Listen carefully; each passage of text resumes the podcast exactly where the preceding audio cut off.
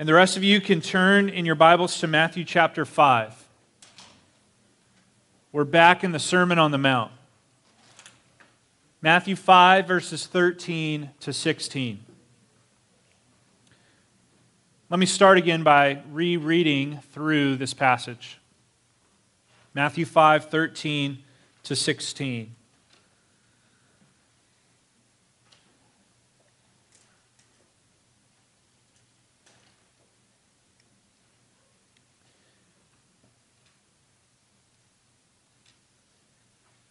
Matthew 5:13 You are the salt of the earth. But if salt has lost its taste, how shall its saltiness be restored? It is no longer good for anything except to be thrown out and trampled under people's feet. You are the light of the world. A city set on a hill cannot be hidden, nor do people light a lamp and put it under a basket, but on a stand, and it gives light to all in the house. In the same way, let your light shine before others, so that they may see your good works and give glory to your Father who is in heaven. I was watching a, an ocean docu- documentary, and uh, there was a scene with this school of fish. Massive school of fish, probably thousands of them.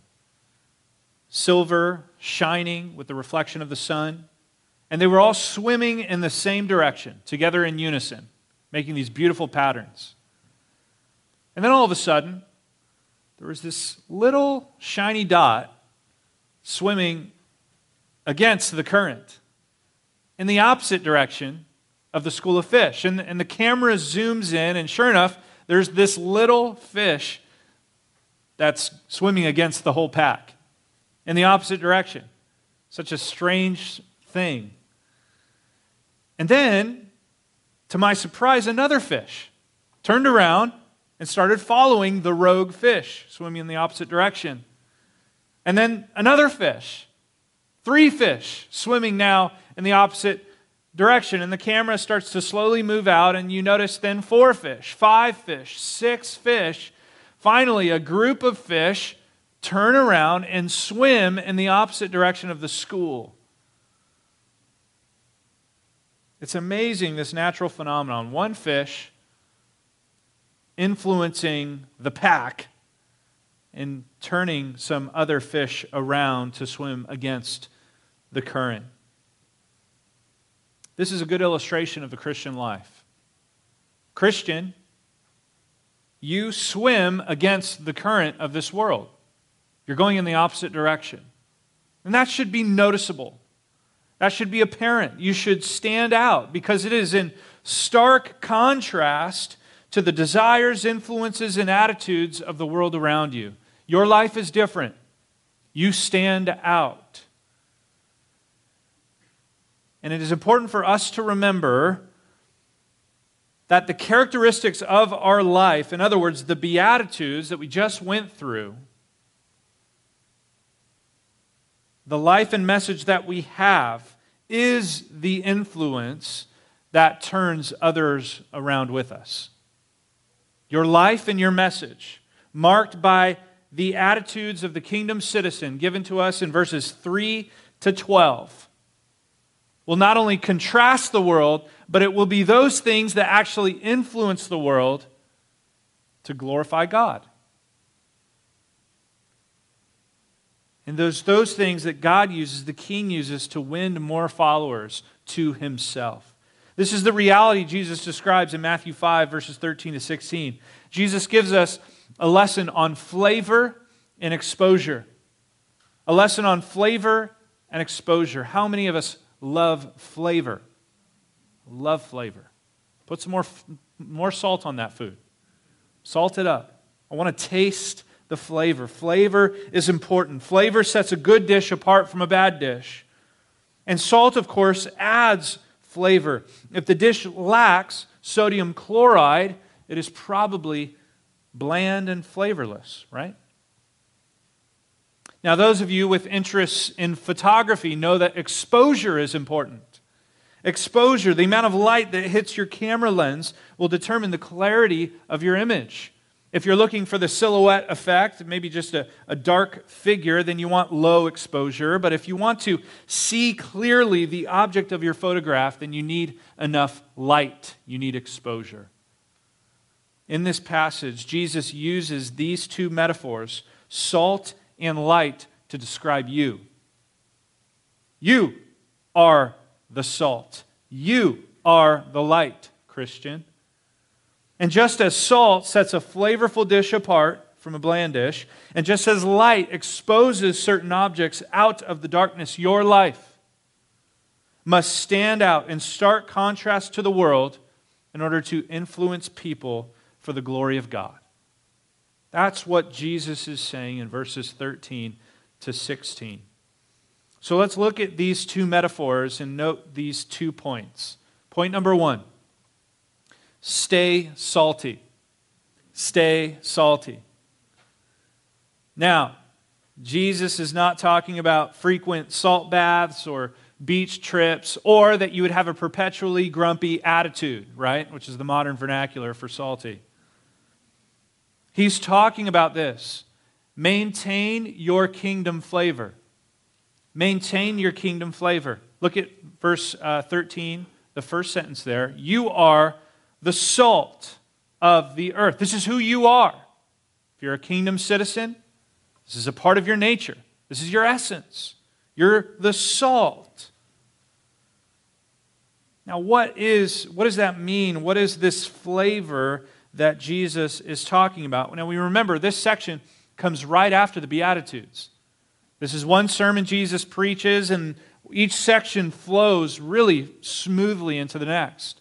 So Jesus just marked the kingdom citizen by eight characteristics.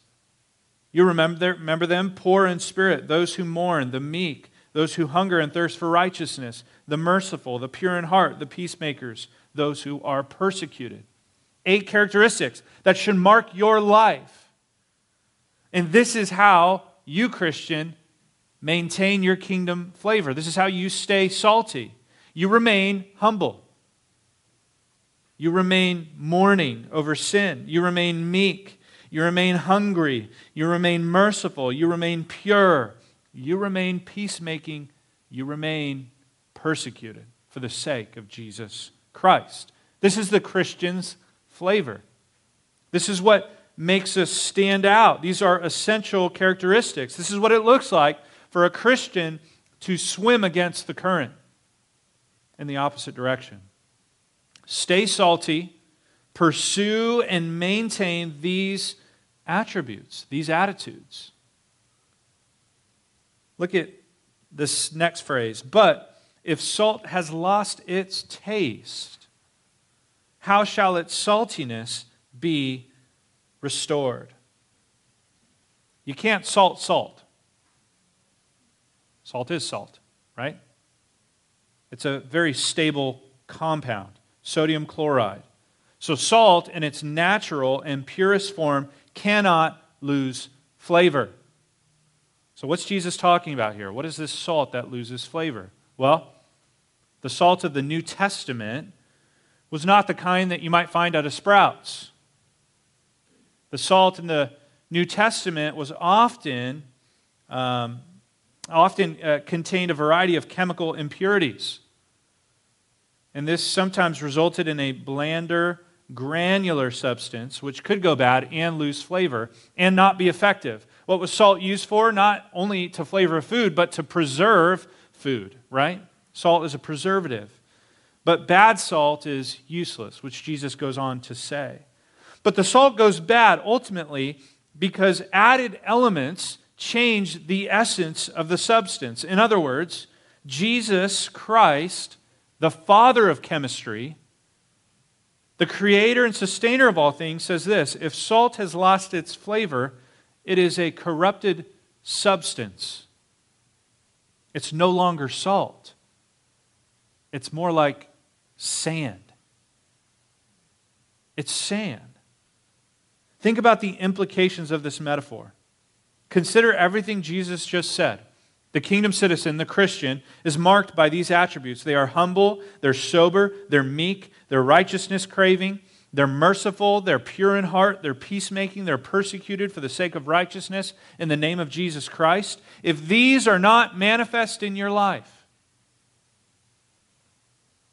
you're not tasteful like salt. You're bland as sand. And if that is the case, look at this next sentence. It is, you are no longer good for anything except to be thrown out and trampled under people's feet. This is a stern warning. A stern warning. You will know my disciples by their kingdom flavor. These Beatitudes stand out in stark contrast to those of this world. But if you diminish these qualities in your life, if you devalue them, if you suppress them by adding worldly impurities, well, then you've lost your flavor and you don't get it back. You reveal yourself to be sand, not salt. You are the sand, worthless, thrown out, trampled under people's feet. Beware of so called salt that has no kingdom flavor. Beware of worldly additives that so easily creep into your life and influence you not for the kingdom of God, but towards the kingdom of this world. Compromise is one of the quickest ways to lose flavor. Compromise, personally and corporately. Churches and ministries will always be tempted to compromise biblical convictions to influence culture by worldly means. Churches around uh, do this all the time. Let's cut sin out of the message. We don't need to talk about sin. They don't need to know about being poor in spirit or mourning over sin because that's a harsh message. Let's take a softer approach. They say, let's be content with following just external rules because it's easier to follow rules than to address the issues in our hearts. So we do all the right things the right way. We, you know, sing the right songs. We do all the legalistic, rule keeping things, but without addressing our hearts because it's easier. That's what they're saying. And they don't want to even bring up persecution that comes. The eighth beatitude, the often forgotten beatitude, one of the things that should mark your life, let's not talk about it. Let's lose the salt, is what they're saying, and taste more like the sand. Well, if you do that, Jesus says the result is a sandy church, not a salty one. Not one that influences the world, but one that is influenced by the world.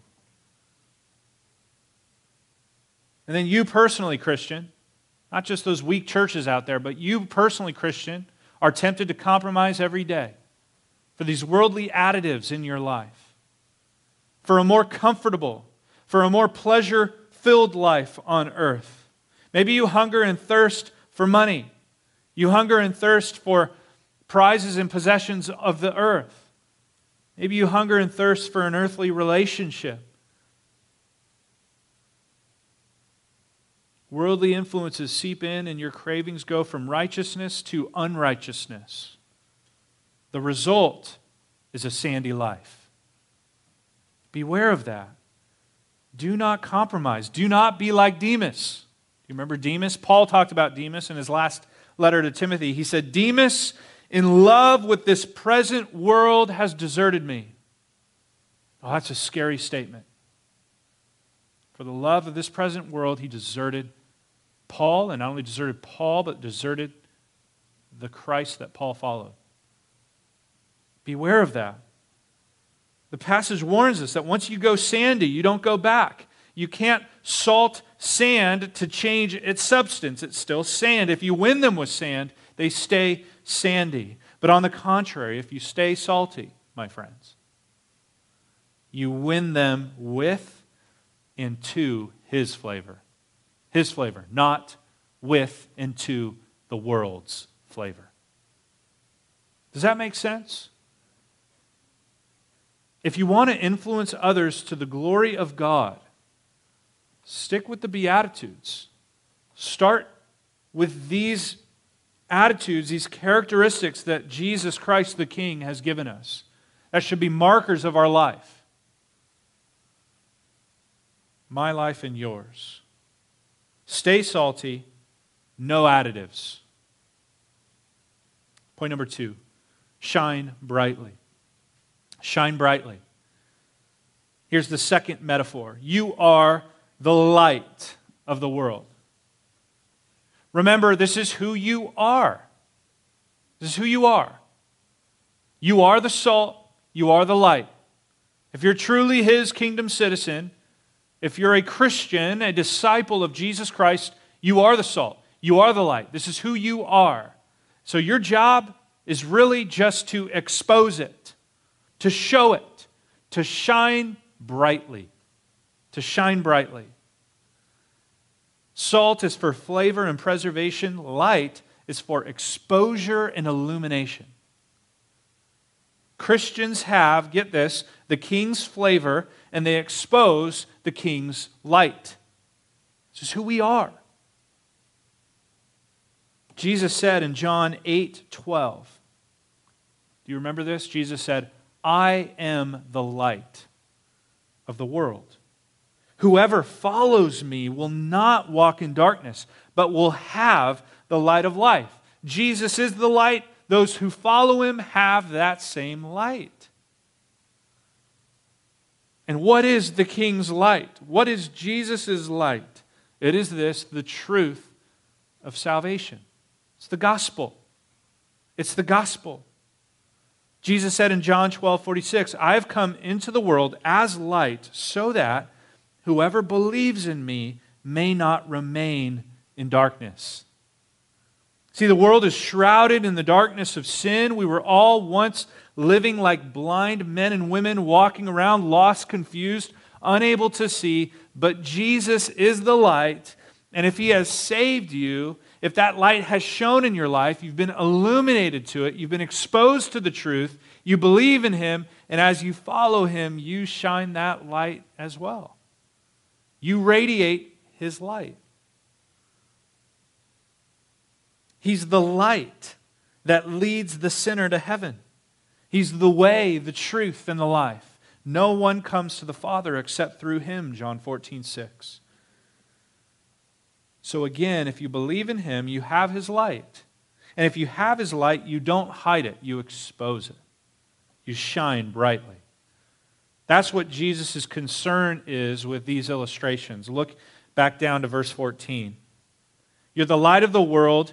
A city set on a hill cannot be hidden. Nor do people light a lamp and put it under a basket, but on a stand, and it gives light to all in the house. Two illustrations of exposure, of light that is seen, not hidden. The city on a hill, the lamp on a stand. A city on a hill, especially in ancient times, without the light pollution that we have today, was seen from miles and miles and miles away, dozens of miles. A city set on a hill. Of course, if the city was set into the valley, hidden by the hills and the mountains surrounding it, it was less likely to be seen. Makes sense, doesn't it? But the city on a hill was seen from miles away. Potentially, this illustration that Jesus is using, he could be talking about Jerusalem. Jerusalem, those Jews who are familiar with it, those Jews in the region of Galilee who would often make that trip to Jerusalem for religious activities, they would see from afar, if they were traveling at night, Jerusalem set up on the hill, a city that is lighted, seen from miles and miles away. Maybe that's what they're picturing as they're thinking about this illustration a city set on a hill.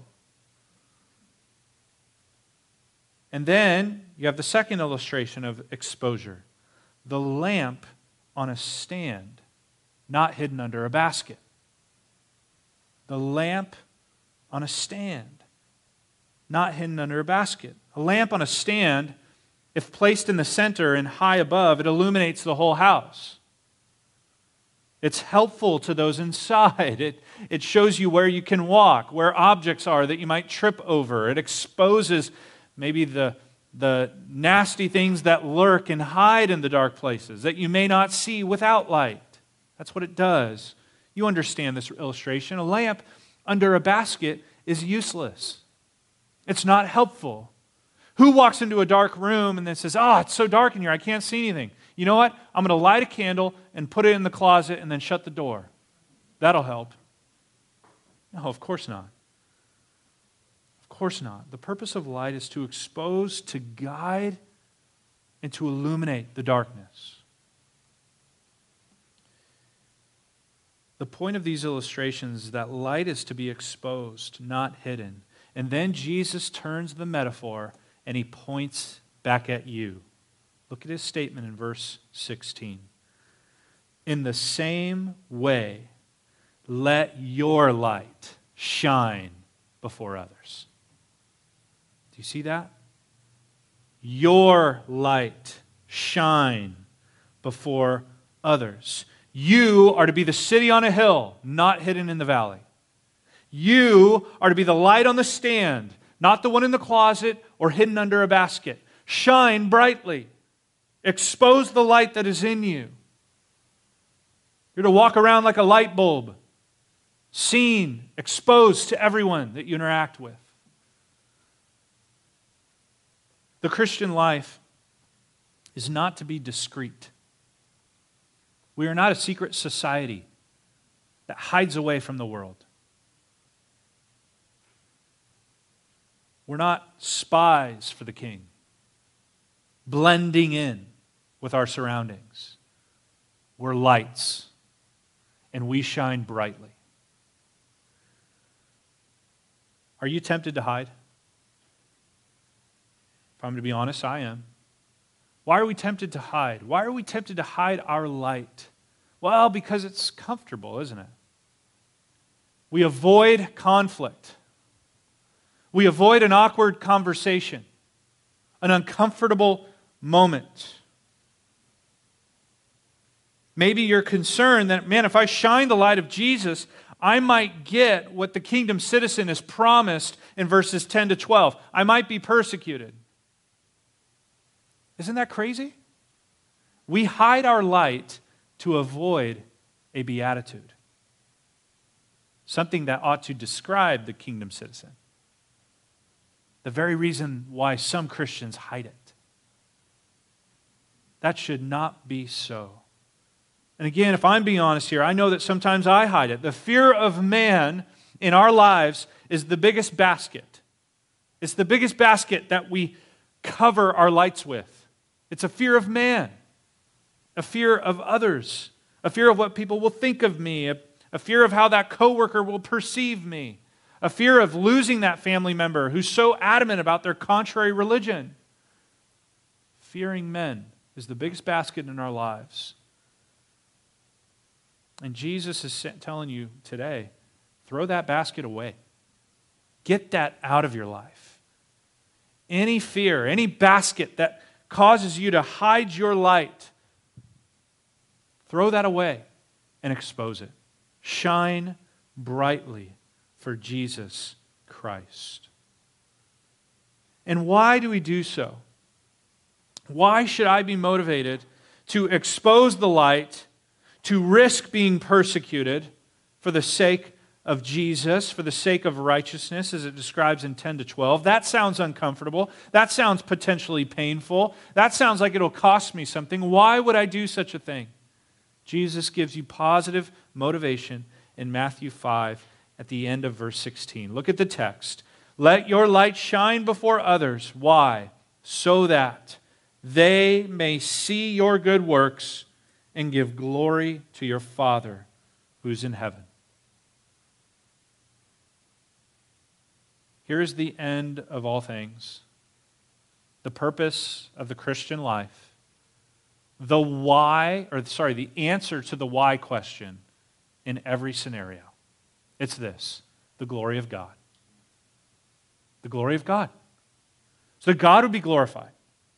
Not so that I can be preserved, no, not so that I can be comfortable, but so that God may be glorified. Shine your light so that it might point to Him and give glory to God. A life that is marked by humility, by sobriety, by meekness, by righteousness craving, by mercy, by purity, by peacemaking and persecution for Jesus is an incredible witness. I'm sure that as you practice these things in your workplaces, as you practice these things at your family gatherings, you stand out amidst them, do, do you not? These kind of characteristics stand out in the secular workforce. This is different. This is different than the way of this world, which is righteousness suppressing, which is filled with pride, filled with celebration over shallow matters, filled with success first, filled with get yours, you deserve it. Not the kind of attitudes that Jesus describes. Of course, you're going to stand out. Of course, you're going to be salty. You're going to have some flavor to you. You have some spice. But you're also going to be like a shining lamp, like a candle lit in the midst of pitch black. You will shine brightly. You'll stand out like the jewel, the diamond that's set upon the black velvet. It stands out. And this is for the glory of God. Why don't you turn your Bibles to Ephesians 5, verses 8 and 9.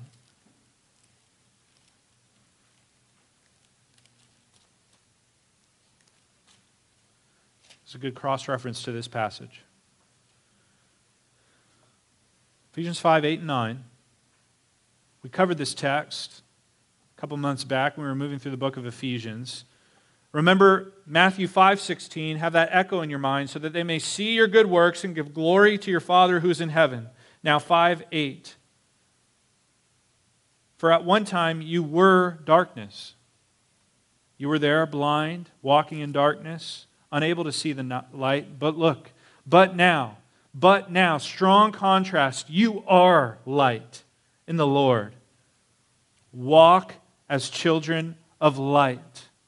For the fruit of light, the rays that beam off of you, is found in all that is good and right and true. Turn in your Bibles now to Philippians 2, verses 14 and 15. Just maybe a couple pages to the right. Does the character of your life matter? Does what I do at work matter? Does my integrity matter? Do my actions and my words matter? Yes, they do. And it is either a witness to the glory of God or it defames his name. Philippians 2:14 to 15 says this Do all things without grumbling or disputing. Why? Verse 15 That you may be blameless and innocent children of God, without blemish, in the midst of a crooked and twisted generation, among whom you shine as lights in the world. The world around us is darkness. And if we hold fast to righteousness, the character of God, we will shine brightly in the midst of this dark, twisted, and crooked generation. Last cross reference I want you to turn to is 1 Peter 2, verse 12. 1 Peter 2, verse 12. Does my conduct matter? Does the way that I live my life out in society matter? Yes, it does. 1 Peter 2:12 says this Keep your conduct among the Gentiles honorable, so that when they speak evil well, sorry, when they speak against you as evildoers, they may see your good deeds and glorify God on the day of visitation. There's the glory of God again. The Christian's life is like a searchlight pointing to the heavens. In the midst of some of you work in the, in the secular workplace, in the midst of your crooked workplace where people are living for all kinds of things that are contrary to God's word, contrary to the righteous life that Christ prescribes, you are like that searchlight that beams up and hits heaven, pointing everyone that you interact with, not to yourself, not to how good you are, but to your Father who's in heaven. For his glory. For his glory. By our actions and by our words, we tell the world there is a king and he's worthy of serving. Some will reject him and then will reject you. Some people that you interact with are not going to like your message, they're not going to like your life, and they're going to attack you. That's what you were promised in verses 11 and 12. But some will see your life, they'll hear your message, and as a result, look at this they'll see your good works and they'll give glory to your Father who's in heaven. They'll see the King and they'll surrender. And they'll believe. And they'll follow him. Just like those little fish that turned around and followed the influence of the one fish that was swimming in the opposite of the current. Now, with that said, why is our concern this? Why do we say, What will people do to us if we shine his light? What might they do to us? And why is our concern not what will people do without us if we hide it? What are they going to do without us? How are they going to see God? How are they going to glorify Him? How are they going to know the gospel? How are they going to be saved? If we don't shine brightly, if we don't expose the light that is within us. The answer is that if we don't shine brightly, they, they remain lost, blind, and walking in darkness. They'll not know the way. They'll not see the King. They will not glorify the Father who is in heaven. The child of God is more concerned about the glory of his Father than self preservation, than comfort, than the pleasures of this world. No, no, no. The end of all things the answer to why in my life is always the glory of God. I want to see his name known and glorified in this world. For the glory of God, be the city on a hill, the lamp on a stand in your workplaces, in your neighborhoods, in your families, with your friends.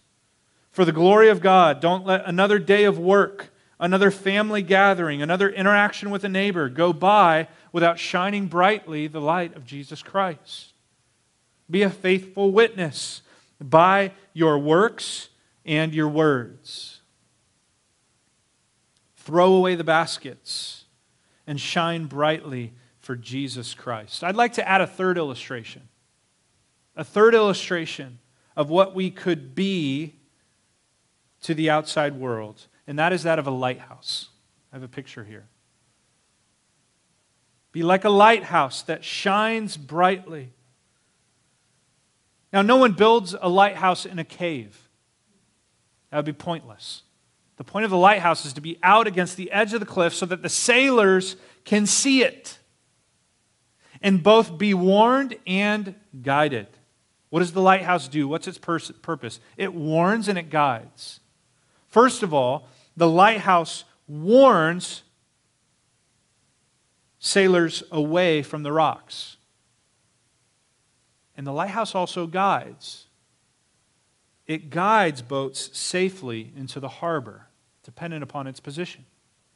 So the lighthouse both warns and it guides. It warns away from the rocks and it guides boats safely into the harbor.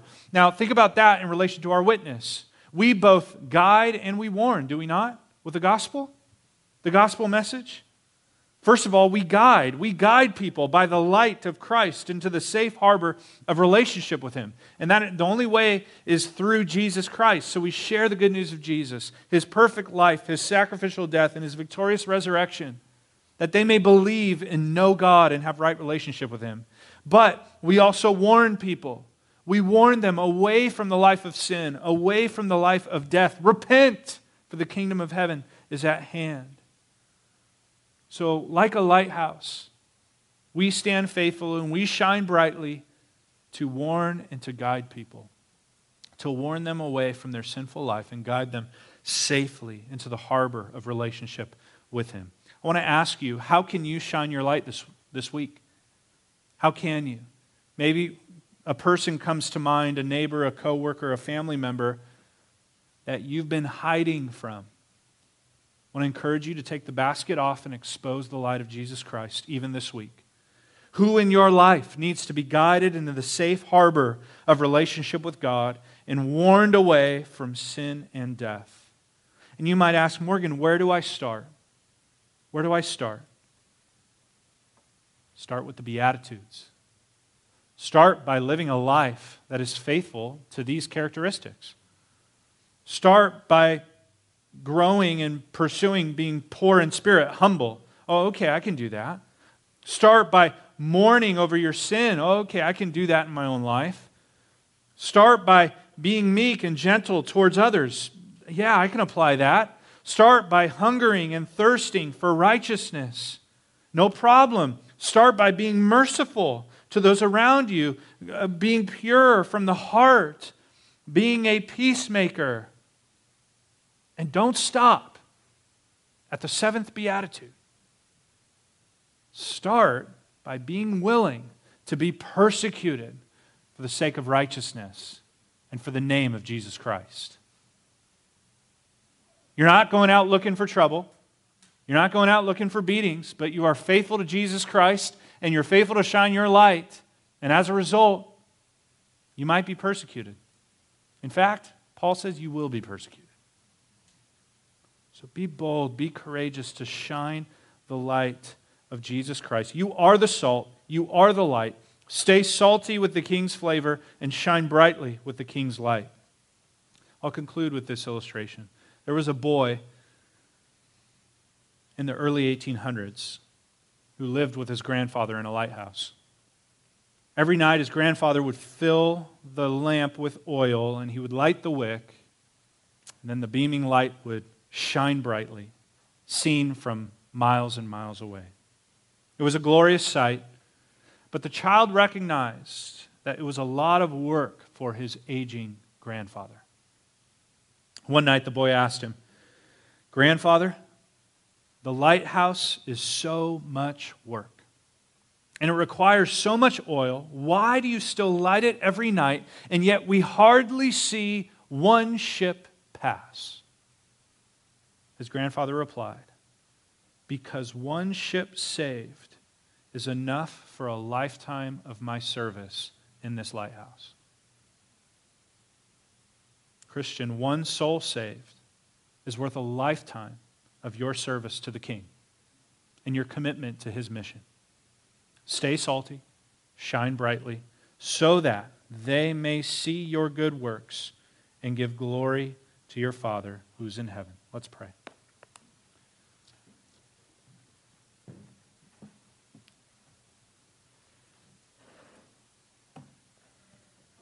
Heavenly Father, it is a simple and straightforward principle in this passage. Yet convicting and difficult for many of us to apply. Lord, to be your salt, to be your light, there is obvious risk.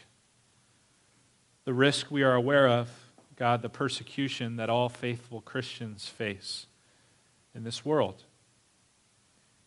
But God, I pray that the fear of men would not become the basket that we hide our lights under.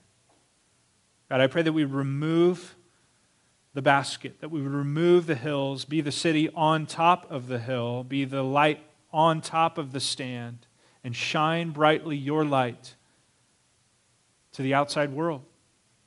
To those we interact with at work, to those we interact with in our neighborhoods, to those we interact with in our families that we would shine brightly the light of Jesus Christ for the glory of you, to your glory.